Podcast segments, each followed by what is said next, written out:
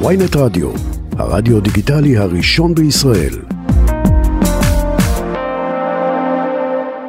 שלום לפרופסור ידידיה שטרן, נשיא המכון למדיניות העם היהודי, פרופסור בחוג למשפטים באוניברסיטת בר אילן. בוקר טוב. בוקר טוב.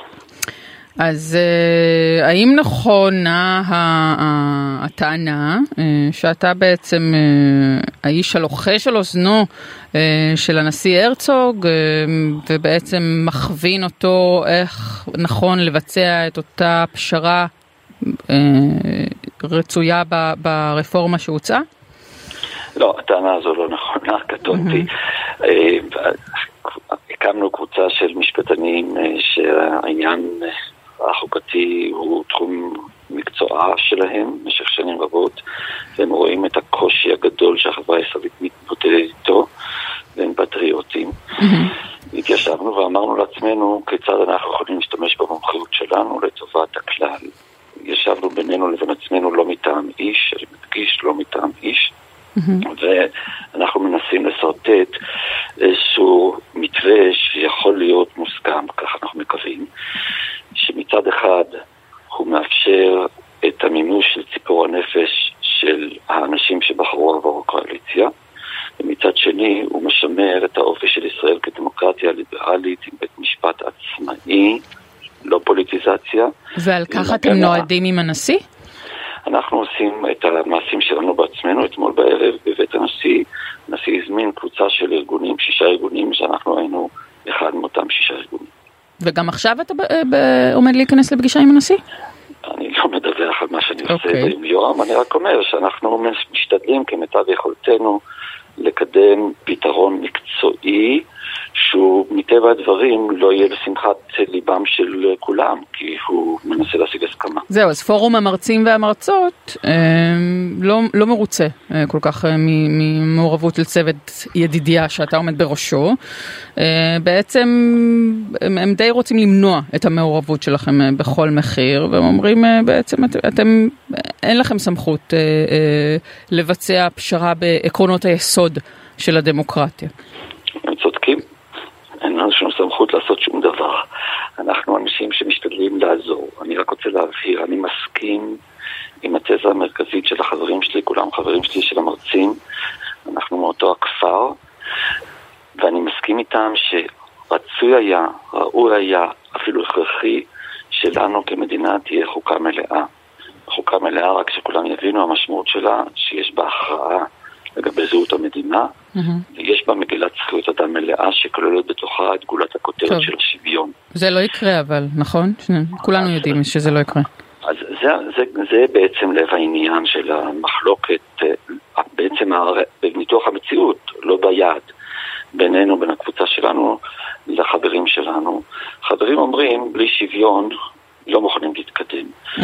אנחנו מסתכלים על המציאות ואומרים, אנחנו יכולים לצעוק עד מחר שוויון שוויון, ובינתיים שני הקטרים על אותה מסילה בכיוון הפוך לקראת התנגשות. אז מה, אז מוותרים על השוויון? אפשר להניח אותו בצד לרגע? לא, חס וחלילה, משמרים את מה שקיים, חס וחלילה.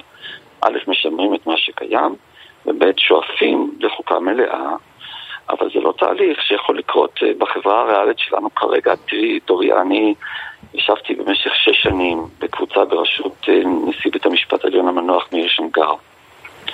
האנשים הכי טובים שיש. שש שנים מחיינו ניסינו להגיע לפרטי חוקה מלאה. והגענו בינינו. רק כפי שאת יודעת, זה לא קרה. והשאלה למה זה לא קרה היא שאלה פתוחה. החברה הישראלית, כפי שהיא כיום, היא חברה מרובת זהויות, עם פוליטיקת זהויות, עם אה, יכולות מאוד מועטות להקשבה, עם תרבות פוליטית, כולנו מכירים, לא אוסיף. והשאלה, אז מה עושה אדם אחראי בהינתן המציאות, לא המדומיינת הריאלית? אנחנו אומרים, יש לנו חובה מוסרית, חברתית, אה, הייתי אומר, ממש אה, אה, לנסות לעזור למדינת ישראל לצאת מהחשש האמיתי, ובעיניי זה חשש אמיתי, כפול. א', אם תצלח הרפורמה בלי שינוי, ישראל לא תהיה דמוקרטיה, וב', אם לא, אם, אם הדבר הזה יקרה, יש סיכוי סביר מאוד שנגיע להתנגשות ממשית בין הרשויות. אני אמור לנסות לעזור שזה לא יקרה. אבל אה, אם הקטר של הרפורמה כבר יצא והוא יחסית מהיר, הבלם של החוקה הוא לא איטי מדי? אתה בעצמך אומר שזו הכרעה שקשה להגיע אליה, אז אם חוקה הוא בלם, יהיה, יהיה קשה למנוע את הרפורמה במצב הנוכחי שלה כעת, לא? כפי שאני מנסה להסביר, אני לא אומר שצריך עכשיו, כדי לעצור את הקטר, להעביר רפורמה, זה מה שאומר, להעביר חוקה או, או לקבוע ערכים. Okay. אוקיי. מוסכמים, זה מה שאומרים החברים שחולקים עליי. אוקיי. Okay. דעתי הינה שצריך למצוא מתווה, לא דעתי לבד, דעת הקבוצה ש, שאנחנו מנהלים יחדיו, וכאמור מדובר על אה, קבוצה מאוד רצינית, יש בחדר משהו כמו 300 שנות מחקר והוראה בתחומים הללו, כן? אתה שילמת מכספיך משכורתי 30 שנה. עכשיו okay. אני אוקיי. רוצה לעזור לך ולעצמי. Okay, okay. אני, אני, אני מתייחס מאוד בחרדת קודש לעניין, זה באמת, נכון. אה, זאת אומרת, למה אדם בא לעולם? אנחנו מנסים באמת להשתמש במה שרכשנו במהלך השנים לטובת הכלל, בזהירות הכי גדולה. אני לא אומר שאנחנו לא יכולים לטעות, ברור שאנחנו יכולים לטעות, אבל אנחנו לא מוכנים לתת וטו למי שאומר כולה שלי, משני הצדדים. ופה לכך אנחנו התכנסנו. אבל יש דרך, כי זה נראה, כמו שאומרים הרבה פעמים על הסכסוך הישראלי-פלסטיני, ששני הצדדים אה, מוכנים אה, לתת פחות ממה שהצד השני מוכן לקבל כמינימום. פה יש, למשל הוועדה למינוי שופטים, שזה נושא מאוד דיכוטומי, או בכלל, אה, או גם ההתערבות של בית המשפט ב... בוא נגיד, על הסבירות, או בפסילת חוקי יסוד, זה נראה שיש פה נושאים כל כך בסיסיים שחוסר הסכמה הוא כל כך גדול, שאין אפשרות לפשרה, אני יודע שזו אמירה מאוד גדולה, אבל... אין פה ספקטרום מקווה, שאפשר לכוון. אני מקווה שההערכה שלך, שאני מבין אותה לגמרי, אני גם אני מקווה, אני מקווה שההערכה שלך תופרך על ידי מה שאנחנו עושים, לכך התכנסנו. אני לא יכול לדבר כמובן על פרטים, אתם צולחים לי, זה לא זה אפשרי כרגע, אבל הדברים הללו, אם הם יתקבלו על דעת הצדדים, הם כמובן יעמדו לבחינה מקצועית ולבחינת הציבור. אה, אבל אה, אני שוב מדגיש, אני פועל, אנחנו פועלים מטעם עצמנו, אף אחד לא הסמיך אותנו לשום דבר. יש, יש אבל דברים שאתם רואים עין בעין, עם, אפילו עם פורום המרצים והמרצות ש, שמתנגד למעורבות שלכם, נכון? אתם, קו, אתם למשל לא, מוס, לא, לא, לא, לא מקבלים את העובדה אה, שהקואליציה היא תקבע, היא תמנה שופטים, למרות שזה די מה שהציע הרצוג בנאום, באותו נאום שהוא נאם אה, והציג את הפשרה שלו. לא, אני, אני קודם כל אני מסכים, אנחנו לא, אנחנו לא מסכים בשום אופן, זה קו אדום, שיהיה פוליטיזציה במובן שהקואליציה תוכל לבחור את השופטים. תבין, צריך להבין, הרוב הוא האיום על האזרח. הרוב מצד אחד מאפשר את קיומנו משום שאנחנו משלמים מיסים ומכוח הרוב הזה הרשות המבצעת מתפקדת מגינה על ביטחוננו.